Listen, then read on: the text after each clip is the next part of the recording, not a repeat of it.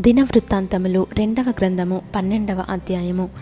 రెహబాము రాజము స్థిరపడి తాను బలపరచబడిన తరువాత అతడును ఇస్రాయేలీలందరూ యహోవ ధర్మశాస్త్రమును విసర్జించిరి.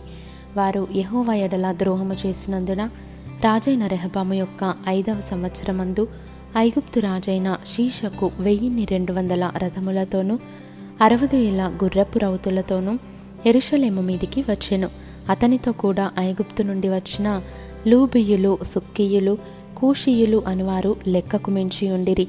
అతడు యూదాకు సమీపమైన ప్రాకారపురములను పట్టుకొని ఎరుషలేము వరకు రాగా ప్రవక్త అయిన షమయ రెహబామునొద్దకును శీషకునకును భయపడి ఎరుషలేమునకు వచ్చి కూడియున్న యూదవారి అధిపతుల యొద్దకును వచ్చి మీరు నన్ను విసర్జించితిరి గనుక నేను మిమ్మను శీషకు చేతిలో పడనిచ్చియున్నానని యహోవా సెలవిచ్చుచున్నాడని చెప్పెను.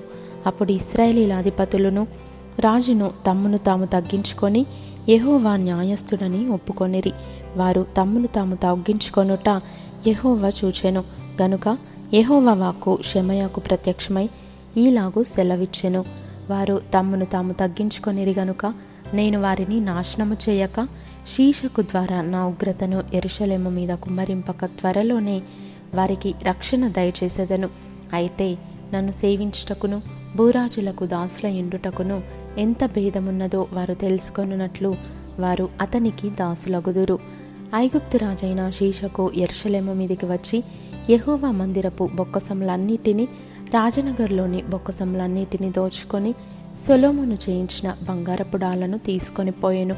వాటికి బదులుగా రాజైన రెహబాము ఇత్తడి డాళ్ళను చేయించి వాటిని రాజనగర్ యొక్క ద్వారమును కాయు సేవకుల యొక్క అధిపతులకు అప్పగించెను.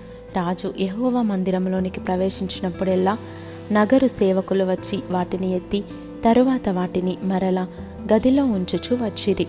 అతడు తన్ను తాను తగ్గించుకొనినందున యహోవా అతని బొత్తిగా నిర్మూలము చేయక యూదవారు కొంత మట్టుకు మంచితనమును అనుసరించుట చూచి తన కోపము అతని మీద నుండి త్రిప్పుకొనెను. రాజైన రెహబాము ఎరుషలేమునందు స్థిరపడి ఏలుబడి చేసెను. రెహబాము ఏలనారంభించినప్పుడు నలభై ఒక సంవత్సరంల ఈడుగలవాడై ఉండెను. తన నామమును అచ్చట ఉంచుటకై ఇస్రాయేలీల గోత్రములన్నిటిలో నుండి యహోవా కోరుకొనిన పట్టణమగు ఎరుషలేమునందు అతడు పదిహేడు సంవత్సరములు ఏలెను. అతని తల్లి పేరు నయమ ఆమె అమ్మోనియురాలు. అతడు తన మనస్సు యహోవాను వెదకుటయందు నిలుపుకొనక చెడు క్రియలు చేసెను. రెహబాము చేసిన కార్యములన్నిటిని గూర్చియు షమయ రచించిన గ్రంథమందును దీర్ఘదర్శి అయిన ఇద్దో రచించిన వంశావళి అందును వ్రాయబడి ఉన్నది రెహబామునకును ఎరబామునకును యుద్ధము ఎడతెగక జరిగెను. రెహబాము తన పితరులతో కూడా నిద్రించి దావిదు పట్టణమందు పాతిపెట్టబడెను. అతని కుమారుడైన అబియా అతనికి బదులుగా రాజాయెను.